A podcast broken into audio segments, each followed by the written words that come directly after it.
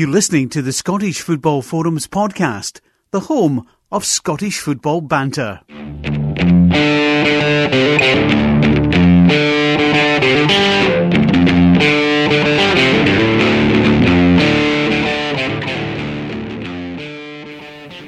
Hello and welcome to the Scottish Football Forums podcast. I'm Chris, I'm the host, and tonight I'm joined by two very happy men, John and Andy. How you doing, guys? Aye, Chris. Yeah. Everything's dandy. Way. That was, that was a good three seconds.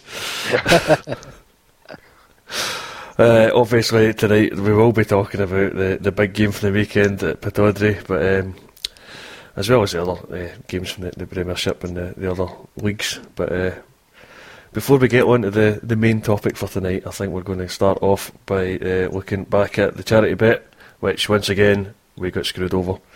Uh, this week, thanks to a 91st minute goal by Motherwell. because at one point, Ross County and Dundee, it was a double, were both winning 1 0, and Motherwell equalised in the 91st minute to screw us at about 60 quid or something. So, that was disappointing. Uh, the first goal scorer we had is Elback Tui, but unfortunately, Ayr United took the lead in that game. Uh, and annoyingly, last week's uh, bet from Rory McAllister, he managed to get he managed to score on pretty much the first of the the 3 pm games in, uh, on Saturday. So, so there was no charity bet win this week. Um, I'm sure we'll come back to it later on in the podcast as to what we're picking. But uh, let's uh, kick off by talking about the the action proper uh, over the weekend. And we'll start off on Friday night because it was uh, well a reasonably entertaining game between Inverness and Hearts. Did you see it? I was there, yep. Uh, an entertaining second half, you could maybe Yes, say. yes, yeah. I, I, I, I, you're probably correct. The, the first half was um, incident free for the most part. Uh, frustratingly so. Although I, I think Hearts would probably argue that one because they had a penalty claim. In fact, they had two penalty claims in the first half. Yeah. I don't think um, either of them really were. Um, and then uh, the first one, uh, Juanma was. Uh, I- I'd heard the first time I heard Juanma's name, he was pretty much accused in even the, the radio commentary of possibly going down a little too easy.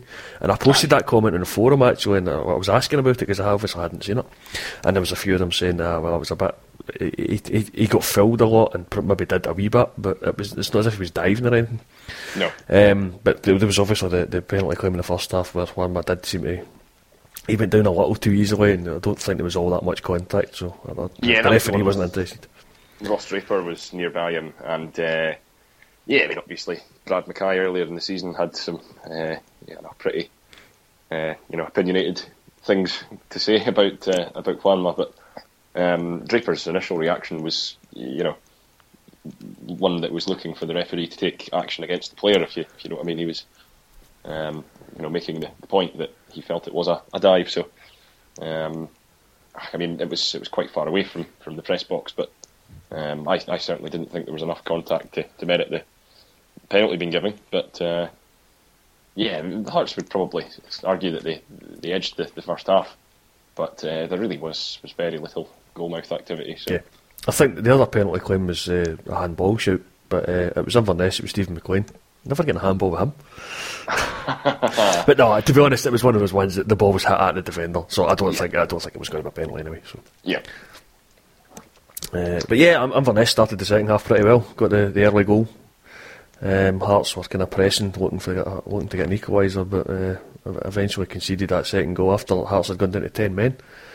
What did you make of that incident? Well, um, I, again, I didn't didn't see it at the time, um, but uh, Mean, some of the photographers who were behind the goal said that it was a, a clear smack. Um, Toby Sho Silva also, you know, made it pretty clear. Oh, you know, didn't didn't come out in the press and say anything, but uh, you know, he was telling people that, he'd certainly been given a, a good whack by by uh, by the defender. So, um, yeah, I think I'm going to take uh, a, bit of an objection to that one because I don't think a good whack was particularly a good way, a, good way to describe it. he may have caught him with his hand. It wasn't the best of punches. no, no. It certainly wasn't enough to make him go down the way he did. I think he, he did make quite a meal of it. And Yeah. to be honest, I, at, at the time I was tweeting about uh, how he'd kind of lashed at him first, and I've seen a few replays since, and he, he, he more pushes his arms away. So he's he he does instigate it, but the reaction from uh, was just it's, it's, it's well over the top, and I don't think he can have too much uh, argument over the red card. Yeah, um, I mean, I, I, I, haven't seen it back. I must say, I was on a, a, bus very early on Saturday to go straight down to Motherwell for the, the Ross County game, but um, yeah, no, it, uh, I mean, first I really saw of any sort of, um, I guess, misdemeanour was um, was Sho Silva lying on the on the deck as the corner was about to be taken. So, um, yeah, I mean, it was it was difficult to, to see a crowded penalty box as well. Uh, Inverness did, did well through the second half, though. I think they, they, they merited the, the three points. Um, it was good to see James Vincent come back and, and score in his first appearance since the, the, the Scottish Cup final. He obviously got the winner in, in, that, and he's been ruled out through injury ever ever since. So, um, yeah, no, he's he's a player that made a big difference to them uh, in their attacking threat. Yeah, I, th- I think that that was one thing that was pretty clear from, from Friday night's game was that Inverness seemed to be a bit more uh, clinical with their attacking, which they hadn't really been this season. Was that their first goal at uh, the Caledonian Stadium this season? Yes, that was their first home goal. Yeah, um, I mean they they'd only scored four in their eight previous competitive outings, and again that was their first victory of the, the season on, on Friday. So yeah. they were just looking a little bit more like the team that did so well last season. There were a number of games in which they had to to be really patient last season. They, you know, they didn't always finish games off early on. Um, a team that did score quite a few late goals, and that was kind of much more along the lines of the, the performance that won them points last season. Um, I, I, don't think the, the late goal really made too much difference this time around, but yeah, I, I would agree. They, they, they, certainly looked a lot more like themselves this week.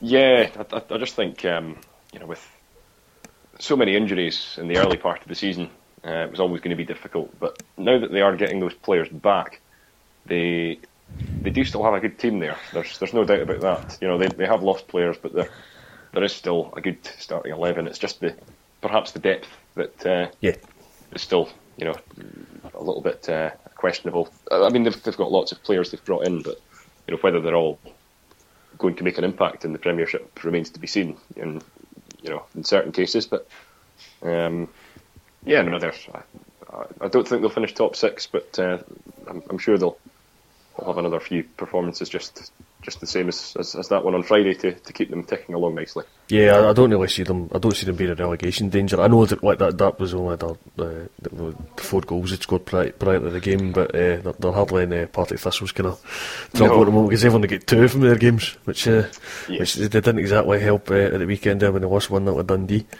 Uh, which, to be honest, Dundee haven't exactly shown much promise for, given the, the start of the season they had. But um, uh, it was a good bit of individual skill from, from Stewart to get the goal for Dundee. But that was that, excellent, was, not it? Yeah. yeah. What a player he is. Yeah, oh yeah. I mean, he was, he was obviously shortlisted for the Player of the Year last season, and and, mm-hmm. and, and, for good reason. He, he, he showed that against us, so he was the difference in the two teams. So yeah. uh, although Dundee have been disappointing, it's, it's, always good to have a player like him to, to, to dig you out the three points. Yeah, he made he made a very quick impact after signing from Cowdenbeath, and Paul Hartley was very clever in, in making sure he got him tied down on a long term contract last season. Yeah, no, that was good. Uh, just one final uh, remark on the the Hearts game. I've already shown that you know they are out to get real promise in, in the uh, in, in Scottish top flight, and you know he's he maybe be the, the sort of player that they they would cast their, their scouting network over to, towards looking at. And, um, you know, for Dundee to have moved quickly, you know, within the first six months of his move to, to get him tied down even longer, um, he's, he's certainly showing, um, you know, that he's he's more than capable of, of uh, you know moving on to on to big things. Yeah. Yeah, certainly. Um, just one one thing about the Hearts game I forgot to mention. I. I, I read uh, Laurie tweeting earlier today. Uh, he said he was having a wee scan through Jambo's kickback, the, the, the forum, uh, he said, I'd almost forgotten how ridiculous our supporters can be after a, a couple of defeats, mind boggling. It's the first season back in the top flight with a host of new players. We've won five out of seven. I can't start writing people off after a few games. No. So I think I think it's uh, there's been a bit of overreaction over the weekend and not just uh, not just at Tynecastle, I must admit. um, so, like, We'll, we'll come on to the other games later on because obviously uh, we've just we've kind of covered Partick Thistle Dundee there, but we'll come back to the, the likes of um, Motherwell Ross County, which obviously you were at as well. Uh, and we'll move on to the lunchtime game, the, the big game of the weekend, the, the the top of the table clash between Aberdeen and Celtic. And uh, we know we knew going into this that last season Aberdeen had lost all four games between uh, against Celtic, so Aberdeen probably had a point to prove. We we did say last week that this was probably the best chance that Aberdeen had to beat Celtic. Uh, with uh, Celtic's questionable defence, which we didn't know what we were going to put out. And if you ask me, that's exactly what happened. I predicted the Celtic centre back pairing. Yeah, oh yeah, yeah, absolutely spot on. But yeah, Mulgrew and then Blackett at left back. Yeah. Yeah, I think Blackett was the, the only real surprise. I was kind of expecting Izaguirre to be the, the left back, but Blackett came in and it's hard to tell. I'm kind of I, I'm inclined to forgive Blackett because it was his debut, but the rest of that defence was just an utter shambles. There was there was nothing there that made me uh, have any hope for the, the coming weeks. We've got Ajax coming next. I fear the worst there because from what At I least see, you've got Simunovic to come back, depending Well, yeah, how good he is. Though, but you give him a debut against Ajax in, in Amsterdam. That seems a bit a bit much for me. I mean, like, could, uh, obviously, like the, the goal that uh, won the game came from a free kick which we got launched into the box, and Paul Quinn had a tap in from about three yards out. Which was, I seen a lot of people blaming Craig Gordon for it for not taking it, but I'm not sure he could because of the way the free kick came in. I was a much more concerned by the fact that Paul Quinn had a tap in. It was just Yeah, completely unmarked. Yeah, the, tackle for the- the free kick as well. yeah, the, Ambrose. the Ambrose tackle was a bit of a shocker, but then we, we seem to, we Still seem to have a problem with that just a few times uh, towards the end of the game.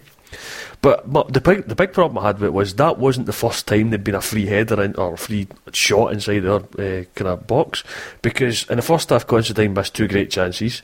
McLean was flagged offside for one that brought a good save at Craig Gordon. He had another one just at the end of the first half. So that's four clear cut chances Aberdeen had inside their penalty area with nobody marking anybody. So it's not as if that goal that you got with the winner wasn't coming. It was there was massive signals for it. So, Yeah. so the market not working out quite right. I'm not sure But it's then even you used zonal Zona market. market last season. Yeah, Just maybe the players. I've heard this a few times. Yeah. I've heard uh, like zonal marking and man marking, and everybody seems to have an opinion on it. To me, I think it's you generally have a combination of the two. Game Realistically. Virgil van Dijk. Oh, I think we're having more technical difficulties. yeah. Aye. Um, it was the first game after after Virgil van Dijk. Um, you know the the record that he had in the team. Well, the record Celtic had without him in the team last season was something like three three wins out of out of six games in the matches they played without Van Dijk last season. Yeah. And, and Um, to be honest, I, I know I know Van Dijk gets praised for his ability, but I think Van Dijk, from what I seen yesterday, Van Dijk or on Saturday, Van Dijk seemed to be a man that organised the defence because there was Mm-hmm. no organisation whatsoever in that defence on Saturday. It was all over the place a lot of the time. It's that organisation But that at least- perhaps gets taken for granted at times. You Yeah. know, it, uh, you know the, the raw attributes are there for everybody to see, but when it comes to you know the talker in the in the back line that strings it all together, um, sometimes it can take his absence before you realise just how how influential he's he's been. It's a, a back four that obviously never played together. That doesn't help as well. Well, Yeah, you, they I mean, can't have had they can't have had much time in training together. yeah, yeah, you say that, but there was a f- there was a couple of the uh, the pre-season games where the likes of Lustig and Boyata and Mulgrew all played in the same team. So it's not as if those three hadn't played together and they three looked like a shambles. Yeah, it was, it I was think just Blackett Boyata's the, a bit the only one really. when you when it came as well as well. Yeah, I think I, I think uh, certainly the, the, the penalty. Uh, I was very naive. Uh, for me, Graham Shinnie played for that penalty. Uh, I, I, I, I'm not saying he, like there was anything wrong with that. I've seen plenty of players do this before. He, I'm not sure he was going. He was going anywhere, so he kind of he positioned himself to make sure that if Boyata was clumsy, he was going to get him, and Boyata came hurtling over. we couldn't have been any more clumsy if he'd tried and took him out. So I mean, there's no doubt for me that was a penalty. It was a really silly challenge. Yeah, Yeah, yeah. Given, given Shinnie was going going absolutely nowhere. Yeah, exactly. Um, yeah, no, he, he, I mean, I, agree. I think Shinnie, Shinnie drew it. He was clever. Um, it's, it's, you know, what what a good player does really in, in Yeah. that situation. yeah, Um, precisely. I've seen Larsson do it often enough, so I can hardly criticise that. again, again, I mean, Boyata was guilty of giving the ball away quite a lot as well. His distribution just looks a little bit kind of flustered at times, and Yeah, he's been prone. He's been prone to doing that quite a bit. Yeah, didn't didn't maybe directly result in you know goals or anything this time around. Um, I mean, obviously it was his foul for the penalty, but you know he had two passes in the, the game against Inver, Inverness, which uh, yeah, which led to both goals. Um, you know that was that was a shocking performance that day. Yeah, but, and it was uh, his dodgy pass against Ross County as well, which had the whole debate as to whether Craig Gordon should was sent off. Yes, aye. So, so yeah, so it's, a concern. Would you would you say there's a, a concern? There's there? a definite concern there. I mean, he, he, he seems to be he's not the greatest with his distribution. He seems clumsy at times. He's, he doesn't seem confident either, which is uh, always a, bit of a problem for a, a centre defender. And I think with, with Van Dijk having gone, he's now put, he's, he played alongside Mulgrew, uh, and Mulgrew wasn't exactly any better, to be honest. Uh, but I mean, no, I know Mulgrew played, played there when he was, he was, he was given Player of the Year a few seasons ago under Neil Lennon, mm-hmm. but uh, he, he hasn't played there in so long. It's, I'm not 100% convinced he can still do it. Now, uh, we, we, may see that later on, that if he does get a run in the team at that position, that he'll maybe do quite well, but then we'll see if uh, the Croat, as I'm going to get it right this week, if we see if he comes in and, uh, and, and, takes that place. But yeah, I mean, certainly, I, I, I think the biggest problem I had with Mulgrew was the other penalty shout that you should have got was uh, the handball. I don't. Th- I, I, saw people saying, "No, maybe it shouldn't be a handball." I'm not sure what game they were watching because for me, Mulgrew was trying to be clever by pulling his hand out of the way just after he'd played the ball. he seen it coming, made sure he played it with his hand, and then moved his hand to make sure that, oh, no, I moved it out of the way, ref, honest. And it worked because he got away with it. Aye, would have been him sent off as well. Been yeah, because he'd been booked already, yeah. Aye. Aye. That's assuming he'd been booked at all. Yes, well. For, I mean, for, for, for that kind of handball, it's doubtful whether he'd get a booking. But yeah, yeah if, he, if he was booking, that was a second booking, he'd have been away. Yeah, what, I like that. I never mentioned that one. What was the referee's position like for that one? Again, was he was he quite close? I never really saw. Aye. Because that, that that would be the only real explanation. If, yeah. You'd imagine if he saw it, then he would have given it. Well, I, th- I think the, the, the, think there was any. It's any one of doubt on that front. It's one of those ones where you, you kind of have to interpret the rule book because the rule book obviously says about moving the hand towards the ball. Now, Mulgrew doesn't move the hand towards the ball, he just refuses to move it until the last second, or until just after the last second, to be more yeah. accurate. So, t- to me, he, he's, he's, he knew exactly what he was doing, and he's tried to be clever about it, and like I say, got away with it because he was.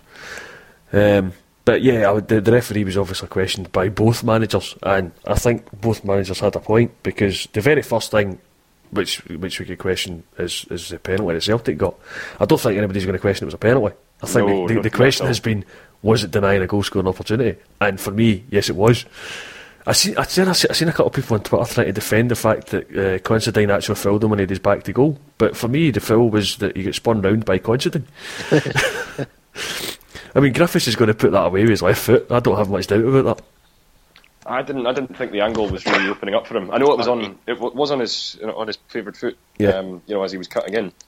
Um, I just think Danny Ward was very quick to come out and you know put himself in a position where he looked like he he would have blocked it, but um, it was it was just the you know it was a very acute angle.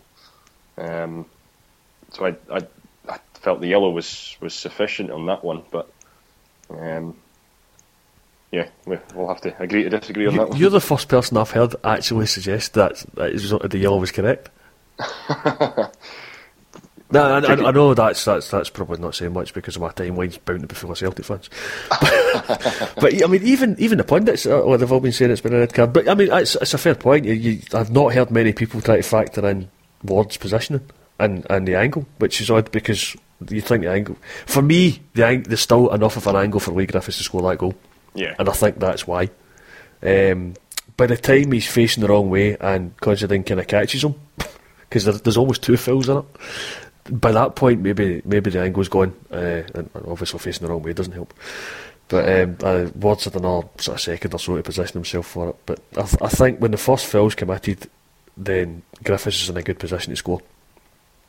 And I think that's it's, it's got you've got to you should be given the benefit of the doubt to the striker on that one. Um, but yeah, I think like you say, we'll agree to disagree on that one. Um, but uh, t- to me, that that that's about as good as it got for Celtic. And I actually have a problem with this because there was lots of Celtic fans saying, "Oh, the referee cost us. It was a game-changing decision. Aberdeen should have been down to ten men." And I'm thinking, well, we had this conversation a few months ago when Celtic were one 0 up. A refereeing decision didn't go Celtic's way, and Celtic failed to see out the game at one 0 Are we now saying that Celtic need a referee to help us win a game when we're already one 0 up?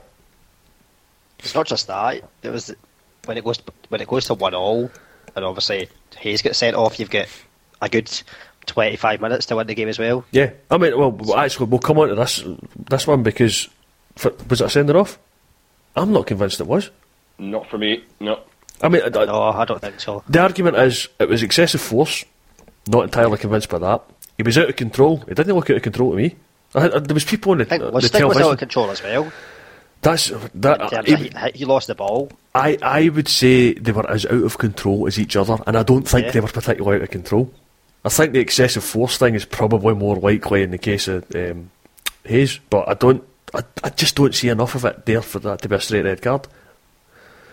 No, particularly with the way he connects with the ball as well, which you know, let's not, you know, let, us be honest, he, he does he does win the ball. Um, I think it was it was kind of the, the way in which the second, you know, his, his right leg sort of ended up.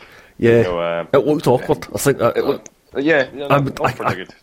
Yeah, describing Oh, it, yeah, oh, it wasn't it wasn't certainly wasn't you know deliberately and it, yeah, yeah, an act of excessive force. Um, he certainly you know it didn't go over the top of the ball. It was a, a straight leg. Um, you know it was it looked looked very harsh to me. Yeah, I think so. I, I just It's don't. been appealed anyway, so we'll see what happens with that. I, th- Yeah. I, I think it, it's one of those ones that's open to interpretation, and I'd be, I wouldn't be surprised if the appeal fails. But having said that, like I say, at the time I thought it was a harsh red card, but I can I can kind of see both angles from it. I think there's enough much debate in it. Entitled to make the challenge Yeah, as oh, yeah, well because yeah. the, the, the ball was, was there to be won. Um, you know, as as John said, the um, you know Lustig had you know given the, the ball away as, as such. So uh, you know the ball the ball was very much there for, for both players to, to go in for, and um, I think the angle that Hayes was coming at, you know, made made it him look like the you know the the player coming in with a bit more force, but I don't think it was excessive force. I It's one of those as well, whether there was any kind of sound, you know, sometimes when there's a challenge and you Aye. hear a kind Aye, of sound aye. against the shin pad and that, whether maybe he's took it, he's, he's reacted to that, the referee. Don't know. Yeah. I mean, the, the, I think Lustig was on the, the wrong end of a few challenges uh, in the game as well, because there was the other one when um, Kenny McLean. Kenny McLean, yeah, he had, he had a kick at Lustig. Now, Well, again, that, that, again, that this is the one that I wasn't. Yeah, I that- wasn't sure about that one. I, I felt that McLean was, was pretty fortunate there. You do it.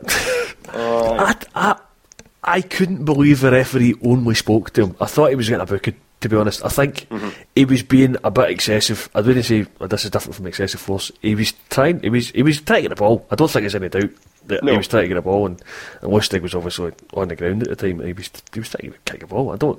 I think he he could have used a bit of common sense and not went for it because. That's the way I would say. Yeah, I, I think there's a way of going about it when you know the player's head's on the ground like Yeah. that. Um, and I just think it was a little bit naughty. You know, just again, I'm not saying he should definitely have been sent off for it, but um, you know, a yellow card might have might have been a a fairer sort of course of action there. I, I just it, it looked a little bit. Li-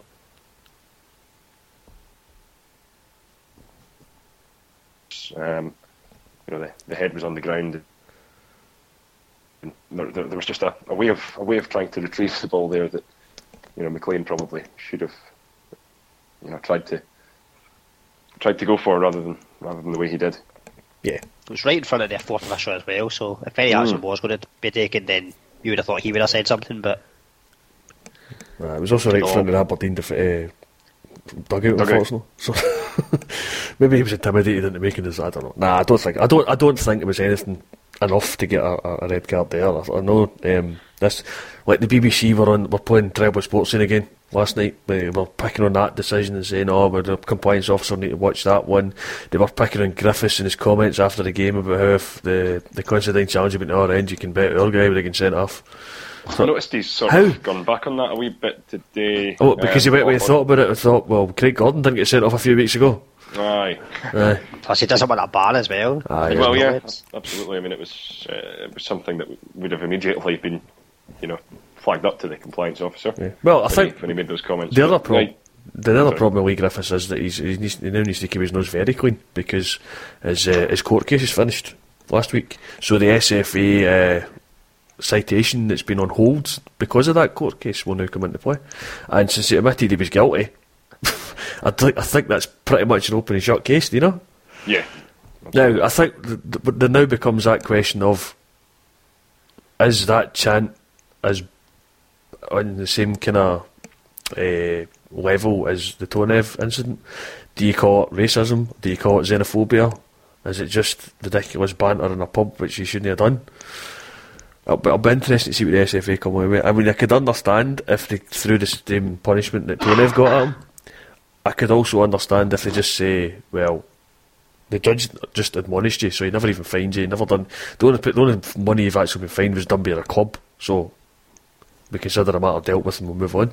I don't actually see them doing that because I think they'll have to be seen to be clamping down on it, and that could leave Celtic with a big problem because depending on how long he gets uh, suspended for, they're left with Ciftci and Stokes as our strikers. Thanks to our stupid transfer window policies. So it'll be interesting to see what happens with that. Obviously, it'll be interesting to see if he does get cited. We record this on a Monday night. The compliance officer usually does the work on a Tuesday morning, unfortunately, so we won't know until tomorrow. aye. Just uh, watch being pulled out of that one. But um, We can talk about the good things though now. The game. yeah, yeah, but we've chalked all that off, right? The good thing, my my favourite thing had to be. No, no, no. no my my, my favourite thing had to be the guy with his belly out trying to put Leigh Griffiths off his penalty. Fantastic, wasn't it? That was absolutely brilliant. I never realised until about a third replay. I also had police written on his hoodie. So that's my favourite thing for the game. What about you? McInnes got his selection spot on. Remember, we spoke up last week about how I thought Shinnie maybe might be put back into centre mid, which I think helped us a lot in terms of his kind of stamina getting up and down the park. Uh, obviously, Considine maybe was a bit suspect a wee bit in the first half, but saved us then at the end of the game where He did, yeah. the Well, cleanest from Griffiths. Aye, shouldn't have been on the park. Obviously, been a question mark should have been on the park, but he Well, was on the park, so My, my argument that one is if he wasn't in the park, Hayes might have stopped it. Exactly. So, So there you go. uh, no, McInnes got the selection spot on. I Yeah, think. definitely. Um, and people are saying, oh, it's only.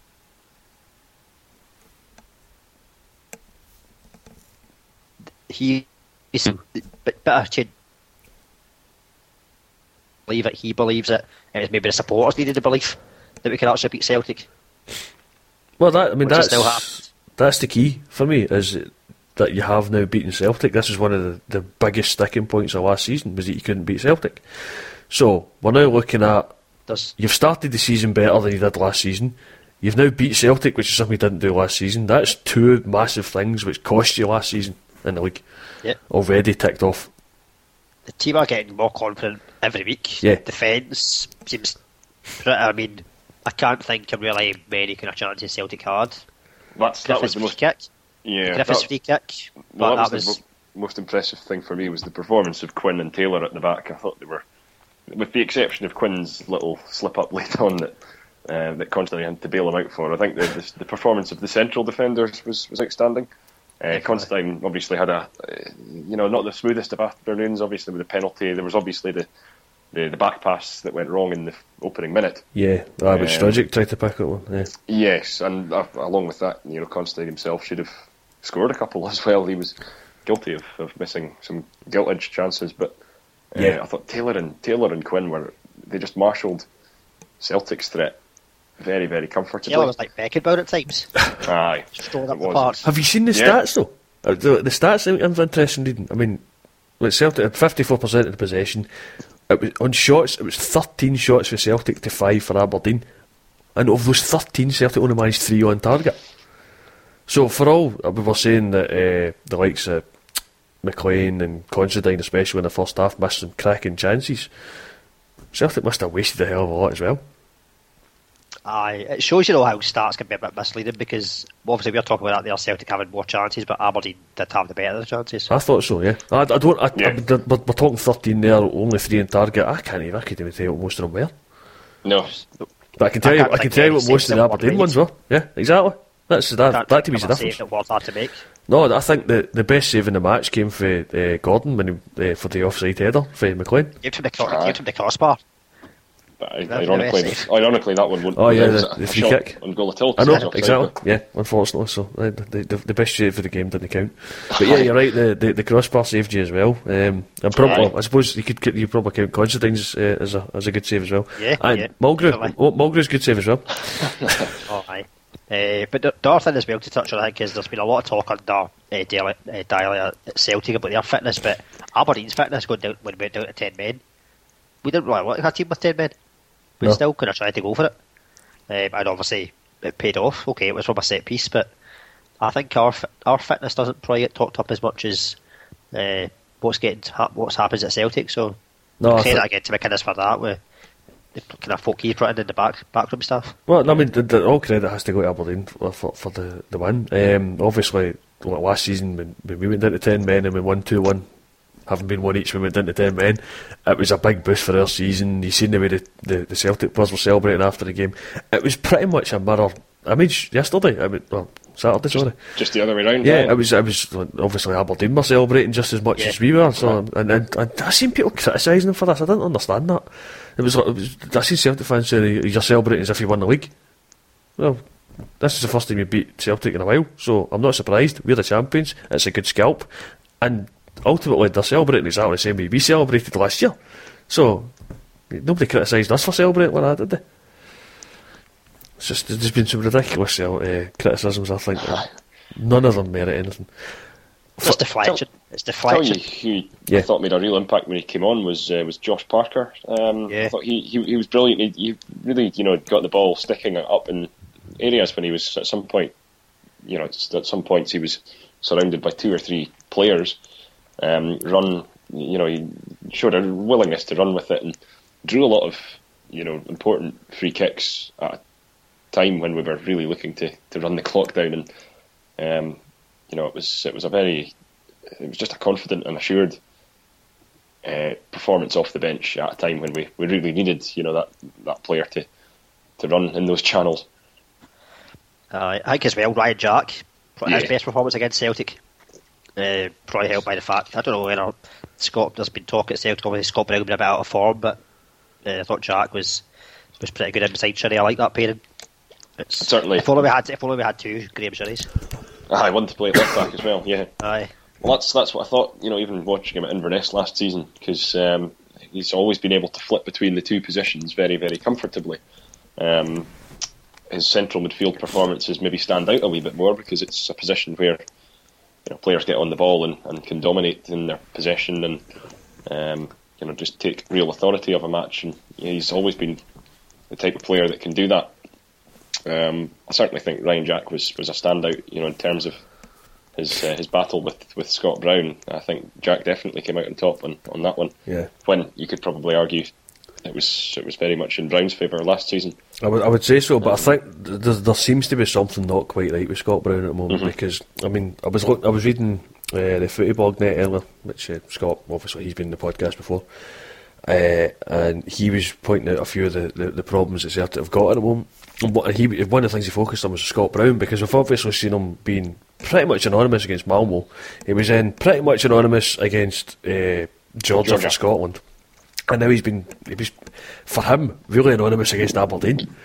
Now, I mean, you compare that with the Celtic's last trip to Pittodrie and the goal we scored, where he had a tackle, it was a cracking tackle at the edge of our box, right out of park, and uh, was there to put the ball in the net. So, I mean, it's, it's, he's a shadow of the guy he was, he, he usually is, which is, is a big concern for us because when he plays, Celtic tend to play, and when he doesn't play, then there's a massive hole in our midfield, and that's not a good place to have a massive hole. Yeah, Just remember that, so he had a chance towards the end of the game. He Yeah, pulled it, he pulled it wide. kind wide Yeah. with his left foot. Uh, don't know whether it's a fitness thing, but supposedly Well, the yeah. manager said that does not know his fitness. Yeah, just aye. a, a dip in form. But if he's having a dip in form, whether he's a captain or not, surely good management would be able to take him out Yeah, but the problem is we don't and really have anybody to play his way in. back into. Mulgrew could play in midfield. I know he's but maybe he's, He's just not- coming back in fitness back. Mulgrew's a better playing in the centre of the park than is anywhere else. Maybe, but even Mulgrew isn't playing that great at the moment. I think that this is a big, this is another big concern Celtic have got because there's too many players off form. I mean, of, of the players that played, uh, other than they try to intercept that early pass back for uh, Rogic was anonymous. Uh, Gary Mackay-Steven did very little. Where the likes of Forrest and Ciftci came on uh, towards the end of the game, and we haven't seen enough of Ciftci. Obviously, uh, we haven't seen him domestically to be honest until until we came off the bench there. But uh, even in Europe, it wasn't exactly great for us. I think he's taken a while to settle in at Celtic. Um, Forrest can be a bit hit and miss at times. Um, Beaton, I don't say he was especially bad, but I think one of the biggest problems we've got is Johansen has not been able to find his form of last season, and that more than anything was one of the things we spotted last season. If he didn't play well, Celtic didn't play well.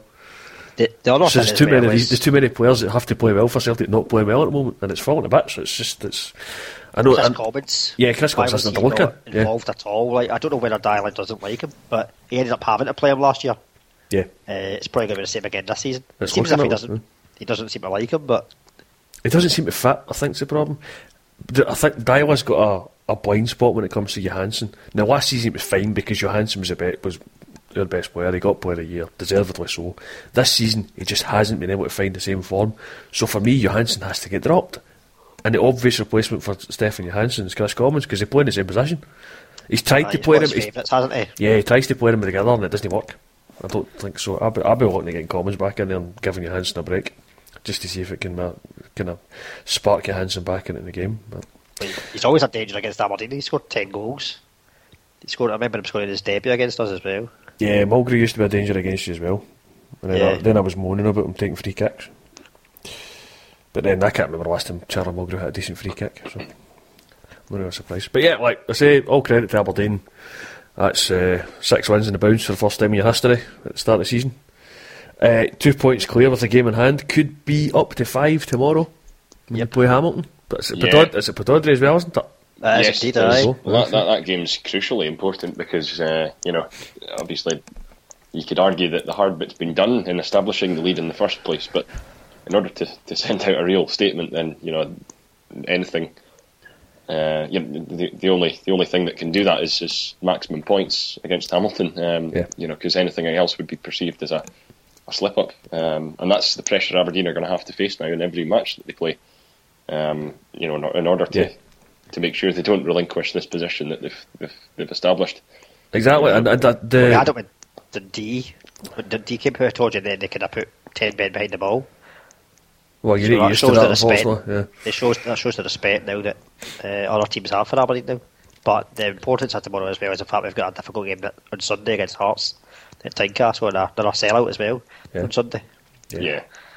I mean that's that, that that's a venue that Aberdeen haven't fared very well at in the past. Oh, even a Um, couple of seasons ago when Hearts were heading for the, the championship. Yes. Did they not take like seven out of nine off you or something?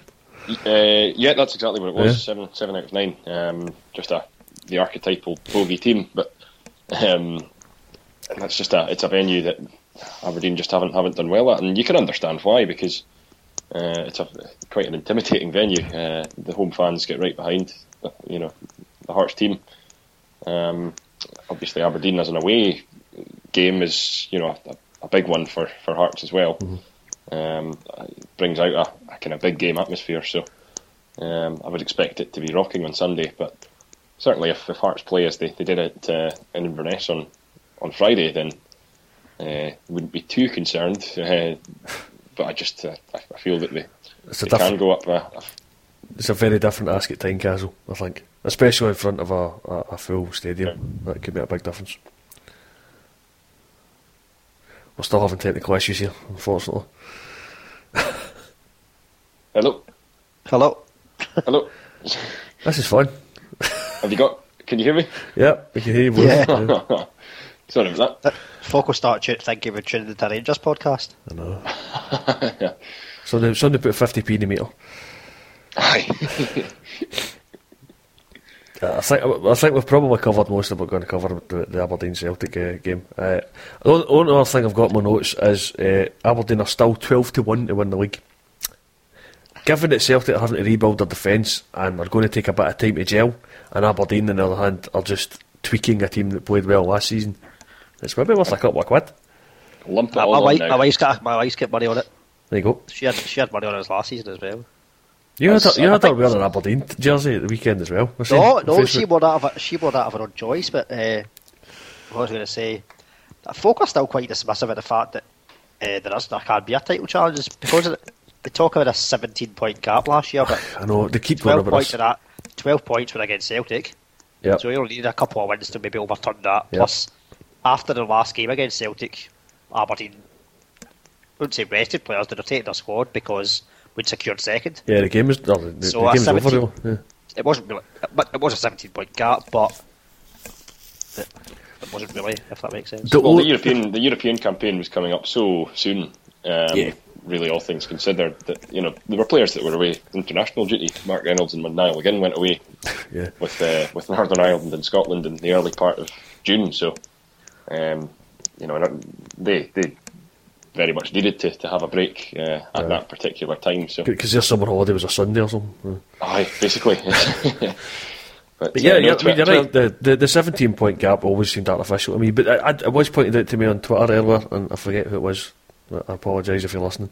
But the, the, the one of the other key stats for uh, Aberdeen now is that they only managed to win four out of a possible 18 games against teams that were top six last season that weren't Celtic.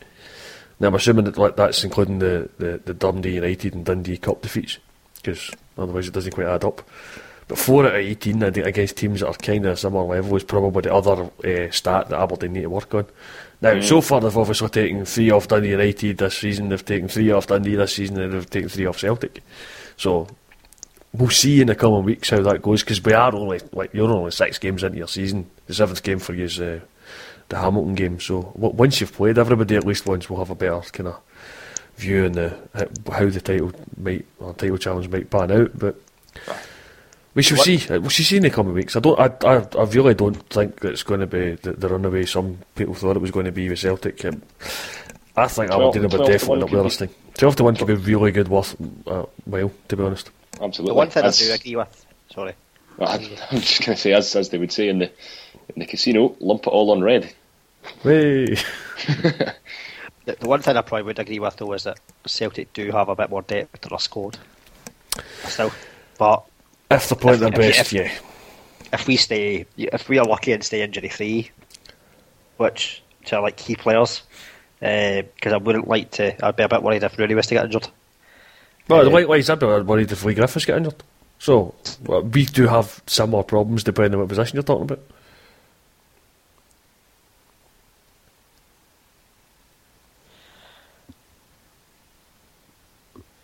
Anyway, right, okay, let's move on because we're coming and going and we're going to need to battle through this podcast, I think, before everybody falls off. at United?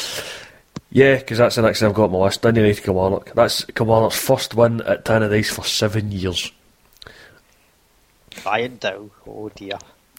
It's uh, I mean, it's it's kind of hard to be critical of Jackie McNamara because you can't keep selling your top players and not reinvest in the team. Now that that's one question for me for Dundee United. See all that money that we, Celtic gave you recently? Where's it gone?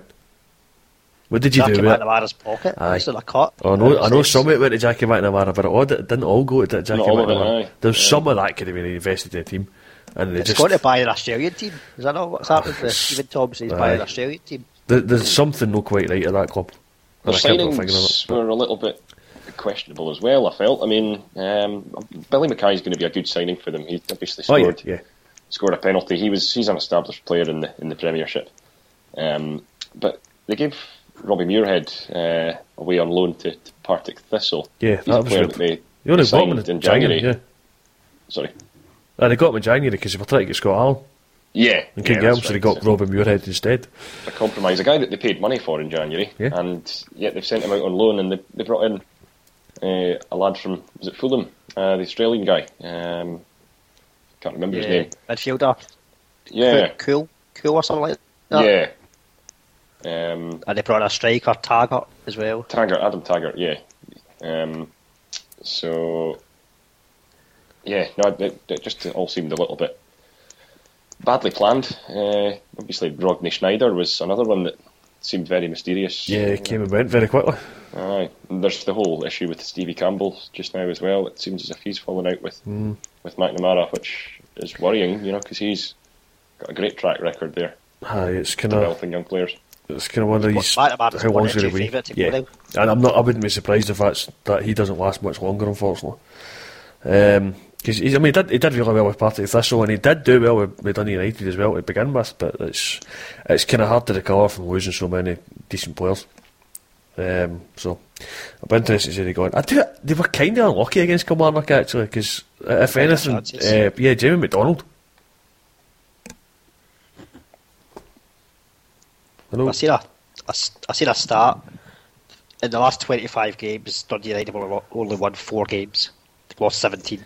Yeah, that's pretty pretty bad. sc- scored twenty, conceded forty seven. Aye, that's really really poor.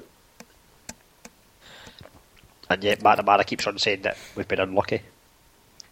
I, I, I would tend to agree with them uh, in the Kilmarnock game. I would, they were pretty unlucky, but um, I don't think for the rest of them they were uh, they were particularly unlucky to be honest. Let's say McDonald, he, he was he was in pretty good form, and and then obviously the Kilmarnock get the the winner in the 88th minute from Mahati. So It's, goal it uh, was too. Aye, yeah, strike. yeah. I mean Kilmarnock's first win of the season. That's uh, took them off the bottom.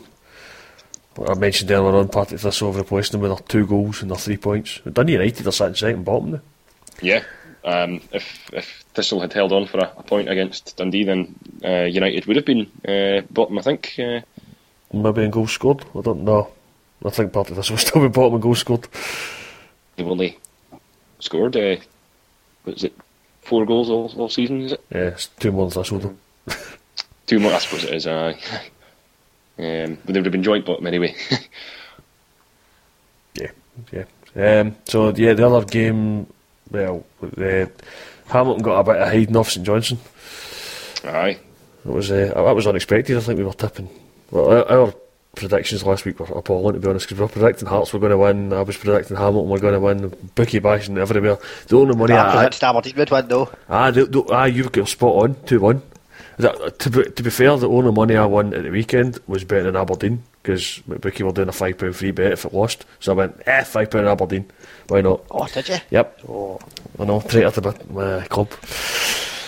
Yeah, won me a bit of money, so I recouped the rest of the costs. I was nearly winning a bit off the, the, the charity bet as well because I had that one bet backed, but damn you, Motherwell. In fact, that's the other game, I suppose, of the weekend that we could talk about is Motherwell Ross County because um, you were at that one as well, Andy. I was, yeah, yeah. It wasn't wasn't a classic. Um, County looked to be pretty much firmly in control of it, though. Um, you know, they they were a real threat from set pieces in the in the first half, in particular. Um, Motherwell weren't defending them very well at all.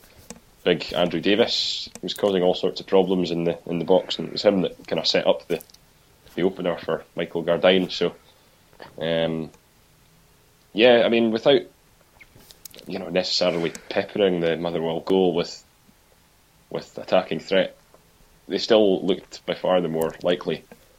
Um, there was never any sort of real onslaught from Motherwell as the second half wore on. You know, the, the guys that you would consider Motherwell's main danger men, Lionel Ainsworth, wasn't really, you know, him his usual self. Scott McDonald had a poor game. He came off at half time.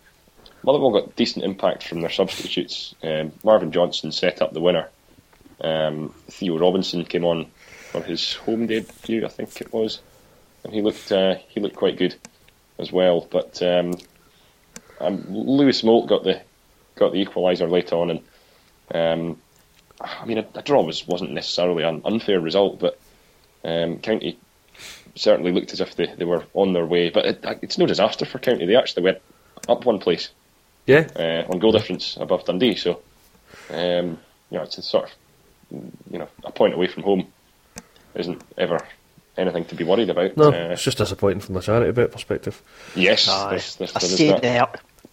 We should have, we should have waited. We should SPL starts need to tweet earlier because uh, a few days ago they tweeted that Motherwell haven't lost to Ross County at Fir Park. I know, Yeah. I saw that. They were sec- uh, well, first the goal was in the first minute of five in stoppage time, so uh, they weren't they weren't too far away at all. Nearly. But, Aye. Yeah. Uh, did, did you see um, Sports Scene last night? I didn't see Yes. it. No, no, I No, didn't. they, they, I were- watched they, it. they chose this game for. Uh, they, they did a feature on Keith Lasley. Oh, I, yeah, I, aye. I, I'm surprised. I'm surprised Conor McLaughlin could walk after it. You know what he's like. Aye. I mean, I mean, like he made a sled tackle. I don't mean like. yeah. Bit of an accusation, that. Yeah, uh, yeah. I was thinking, what have I missed here? Anyway, yeah, it I was, it was, actually, it was quite good. See that Yeah, I- website, yeah. It was um, they, they did a feature him singing at the, the, the playoff game after Rangers, obviously singing that um, twist and shout.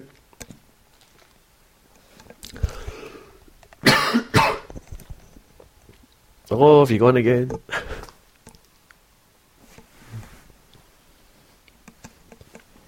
this is going well. Hello? There we Can go. Aye. Back again. Yep. This is going to be a mess, this podcast, isn't it? Aye. You said Aye, featured on him singing at the Aye. playoff game. was It, the was- last aye, yeah, it, it was a feature on like uh, they they talked about how he made his debut at Ibrox and then obviously they, they were singing the, that twist and shout at Ibrox the first leg and then they, like, after the game they, they gave him a microphone he was singing along so it's been good fun yeah. I know he's, he's done well for them. Uh, I- since he's come back, he, you know, he's, he's obviously got a testimonial just just the other week, didn't Yeah. he? So, um, like a very effective player, one that you know probably very frustrating to play against, but that's one way to put it yeah. wouldn't wouldn't mind him on. You know, a lot of teams would certainly love to have him on, on their side. You know, because he just gives everything, doesn't he? You know, he's a committed player and um, you know, good user of the ball. Not a particular goal threat as such, but uh, no, he's he's um, he's been a, a really good servant to Motherwell. I, I, I, I, I did quite like the fact that this feature in sports scene. It just annoys me because sports scene's so short and you're always kind of playing for time. But then they do these features and they're quite interesting. So I was, I, mean, I was I was quite happy to sit and watch a bit about it and like I don't think there was too much missing for the other games this week. I think sports scene's just about got the balance right this week. I mean they even had a wee bit on.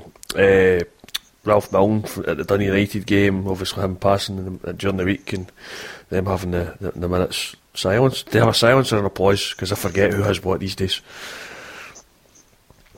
Um, Aye, They had a minute's applause at the Aberdeen Celtic game for Graham Leggat, yeah, yeah, I know it was. I knew it was an applause. Yeah, but they had silence at another game. aye, it was. I must have At been the silence. Dundee at game, it was Dundee United, silence. Yeah, and then like they finished sports scene last night with a, a tribute to Jock Stein, who obviously it was thirty years since he passed uh, through the week there, and like I know they had that at um, Hampden on, on Monday night as well. So uh, it's, it's, it's, it just seems to be there's been a few sort of tributes. I, I do think sports scene was really nicely balanced last night. They even managed to get time to uh, talk about Rangers. If you heard Sports Sound through the week, uh, there was a good bit on Jock Stein. They had Graeme Souness on the radio and Archie Macpherson, and the pair of them could have gone on all night, you know, just with anecdotes. Um, you know, it's very, very good, very moving tributes, and um, lots of good stories. So, no, that's that's what you're after, isn't it? Yeah, I, I, uh, generally, uh, even the Daily Record had a good feature on uh, Souness and Stein, actually, which uh, if you can find it, you should go and read it. And uh, BBC Alba showed uh, Alex O'Henley's documentary on Jock as well, again. So, uh, yeah, it's, it's, it's been a, there's been a few sort of tributes. I know um, there's a there's an event up at Celtic Park on Sunday before the game as well, with the, the, the fans sort of commemorating Jock Stein, so... It's our first home game since the, the anniversary, so uh, a few, I hope a few people make it along to that. But yeah, I mentioned the Rangers game there. Um, we had a, a couple of messages from Craig, who uh, you, you may remember was the, the previous host of the podcast, who hasn't been on this season yet. We'll need to try and get him back on again. But he was saying, I often like to focus on the more unusual aspects of football when I attend Ibrox. The referee lost his yellow card twice during the game. How often does that happen? Once, never mind twice. Yeah, I, I, my, my thought on that one is, yeah, just don't pick it up and show it to him because if you're Paul Gascoigne, you get booked for it. That was probably one of the worst things I've ever seen a referee in Scotland do. Uh, and then went on to say the referee stopped the game because Livi's number eight was missing a shin guard. Strangely, the solution was to fetch a new one from the bench. What happened to the original? Surely that can't get lost on the pitch. Good question. And the final comment was also my foot long hot dog was accompanied by a less than foot long roll. Foot long hot dogs must be served with the appropriate roll. I disagree. I like my meat hanging out.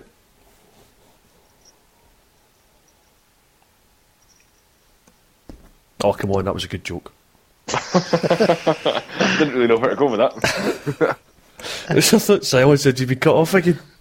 No, I, I just I wasn't sure if I'd been cut off or not. No, I'm, like, No, like, I- in, in all seriousness, I have made this complaint a few times. See, when you get a burger and the bun, uh, you have to eat bun before you even get a taste of burger.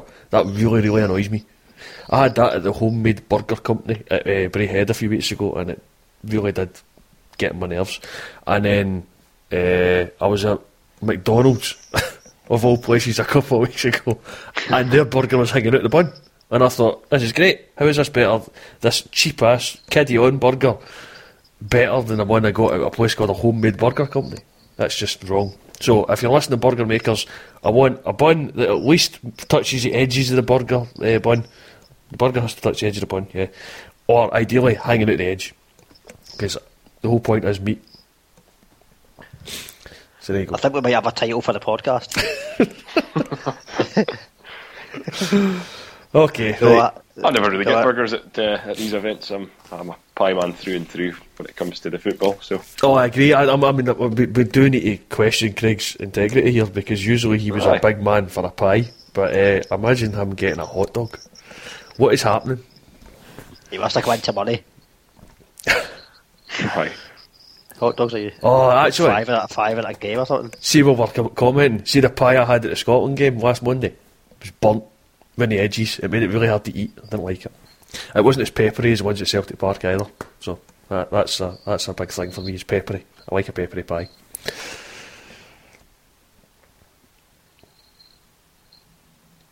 Yeah, silence again. Everyone's everyone's wanting Yep. to make a jo- it's, it's that weird silence, but you're wanting to make a joke. Usually in the pub you'd be making a joke, whereas you're kind of sometimes thinking, "Oh, I won't make a joke." Should have Yeah. just made the joke. You, anyway. you know what? I, I, I'm thinking I might not bother hitting the magic button tonight just to leave these silences in because they're almost funnier than my jokes. I anyway, don't know if There'll they're. be plenty of there'll be plenty of silences There'll be- in yeah. mine because of my Skype connection tonight. I know it's, it's Aye, I'm, I'm getting silent pauses as well, but uh, I don't know which ones are I which ones know, are uh-huh. intentional and which ones aren't. no, I, there's- somewhere along the Maybe I line should is, log is yeah. Like, this is this is th- th- this is amateur hour yet again. This is about three weeks in a row. We've had issues of coughing and spluttering and microphones not plugged in and oh, all sorts of people get cut off. Well, it's It must must must be me. It must be my involvement which has ruined it.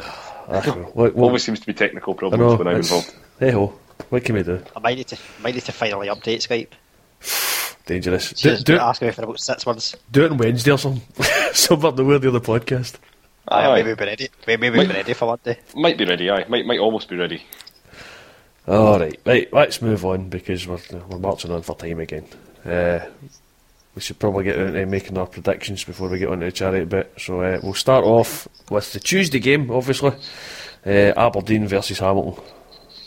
And I can't see another than Aberdeen winning this, so I will say 2 0, 5 points clear.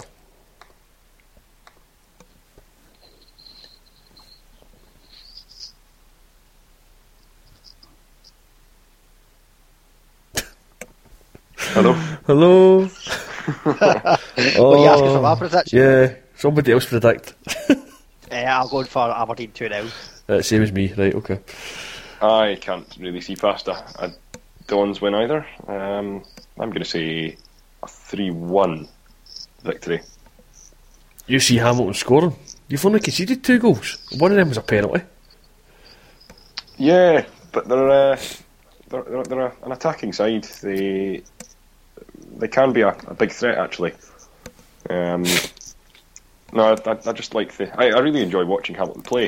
If I'm being honest, um, I just I, th- I think they've they've got a wee bit of a soft centre, um, and I think Aberdeen will, will have too much for them on the night. But yeah, I wouldn't be surprised to, to see them net a consolation. Stranger things have happened.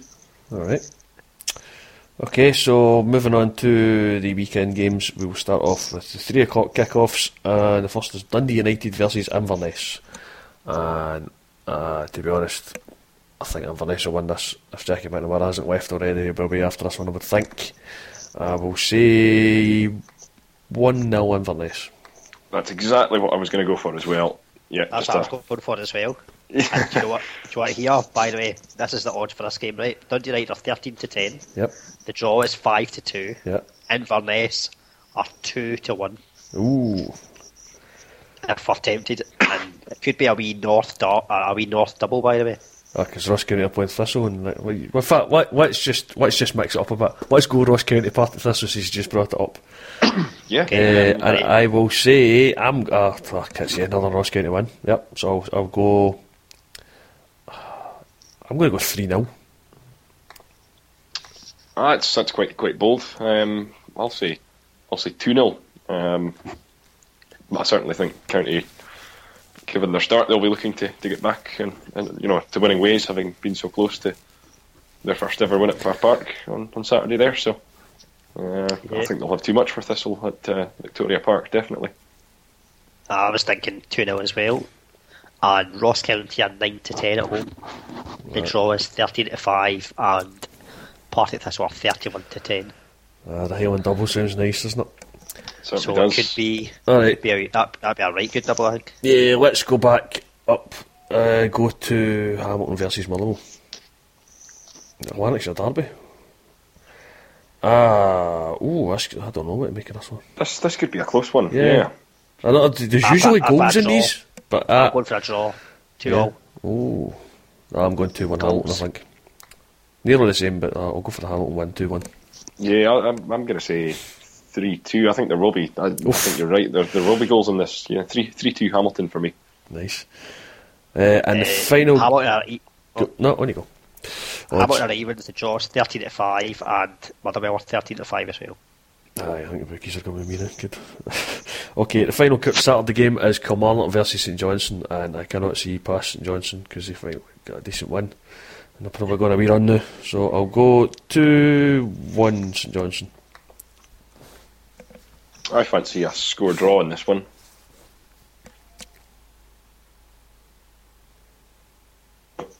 Uh, yeah,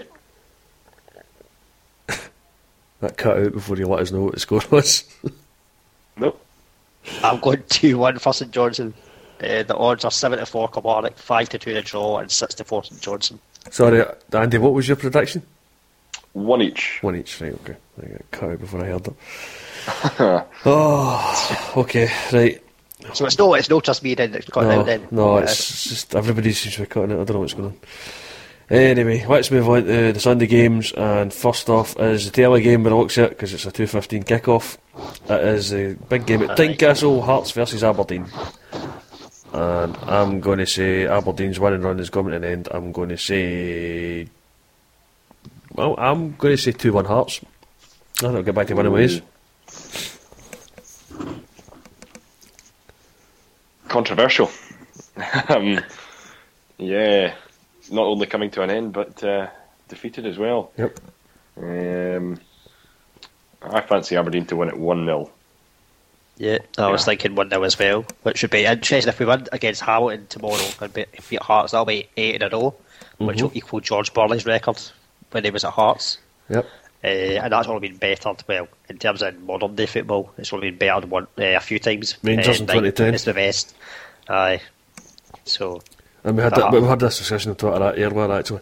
The record in Scotland is 18 because Rangers won all 18 games and was it 1899 or something? aye, the year before Celtic were undefeated, but they drew, Yeah, drew three, three, yeah. games. So, so what's the odds? The odds are the home win is nine to five. Quite, quite big That's nice. big odds for a home Uh, game. The draw, draws twelve to five, and Aberdeen are six to four. There you go, some money to be made there. round, to be honest. Yeah. Yeah, value. Oh yeah, definitely. If you fancy Aberdeen to win, 64 is not bad. Aye. Alright, the final game of the weekend, because Celtic are playing Ajax away on Thursday night, they play on Sunday against Dundee. And, uh, it's a home game at Celtic Park. So, I will go with my incredibly boring 2 0, but uh, almost. No, I'm not going to go 2 0, I'm going to go 2 1, because I don't trust your defence. I'm going for two all. Oh, even That's worse. bold. Wouldn't surprise me. I think think Celtic will be quite comfortable in this one. I think uh, 3 0, to be honest. Nice. Celtic are two out of nine. and The draw's five to one, and Dundee are fourteen to one, which I think is massive. That's ridiculous. Honestly, that's utterly ridiculous. For given Celtic's current form, that's farcical. And like I draw, even, it's- even a draw's even like draw, yeah. Double chance, double chance for Dundee would be quite double good. chance for Dundee. That's not a bad bet actually. off the back of a European game. Aye, exactly. Because that's the thing. A I mean, tough European game we're, as well. we're away to Ajax. It's not as if it's even at home. But I mean, what I said earlier, if Ajax are on form, they're likely to be even better at scoring than Aberdeen. You would think.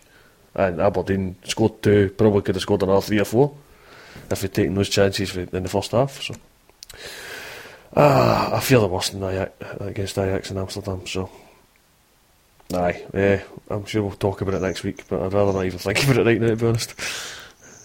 So that's a frightening concept. Especially when the last time we were there, we, we lost. Uh, was it one 0 Three one, three three nil. Was it three one? I don't think it was as much as that. It's a couple of years ago, anyway. I think the the, the it was the fans that got a batter in as opposed to the The 3 1 game. Was it? I can't even remember. Um, Hello. Hello, mate. Hello? Back again. Hello? Uh, Yeah, back back now. no, I it was, remember years ago.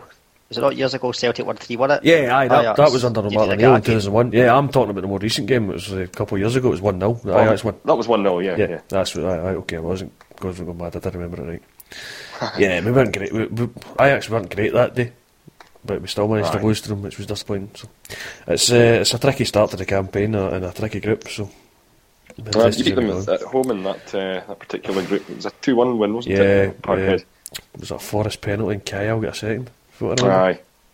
They, they got one late on, and it was Yeah, it was squeaky bum time, as yeah. memory serves. Yep.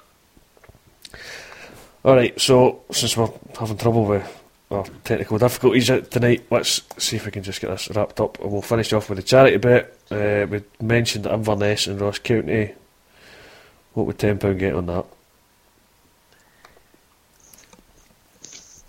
As we all frantically bring up McBookie.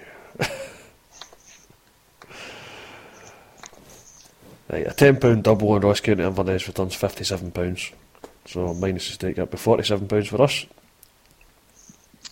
I think that sounds alright. I think that's Sounds is fine, reasonable. Yeah, I think we're, Yep. we're, we're probably could do with a wee win, so we'll go with the. I like the Highland double, so we'll go with that. Uh, first goal scorer. Any suggestions? Well, Well, not somebody that scored this weekend. I know. I know. I was looking at Peterhead and Brechin City and thinking eh, maybe, but then that baby Rory McAllister, and we'd already just said no. Yeah. because they lost two 0 to Fort, uh, at home to Forfar at the weekend. They're Brechin, so Yeah. What about We- Wag Waghorn at Rangers? They're away to Dumbarton. no. only thing I that's a don't- Rangers are aye, sharing their goals exactly. on the team, Well, but- Lee, Lee Wallace the first goal the weekend there, so, Um, so who knows? I, Here I've got Airdrieonians, um, Jordan Preston, Alan Forrest both got uh, got goals against Dunfermline on, on Saturday. They're they're a side that are doing very well. yeah, yeah, it's not an idea. I think uh, yeah, and Airdrie are doing well. That's the thing. Aye, aye. Brechin are bottom with no points, and Peterhead are at home. I know, Rory McAllister? I, I, you know what? I know he scored at the weekend but I can't see past Rory McAllister now.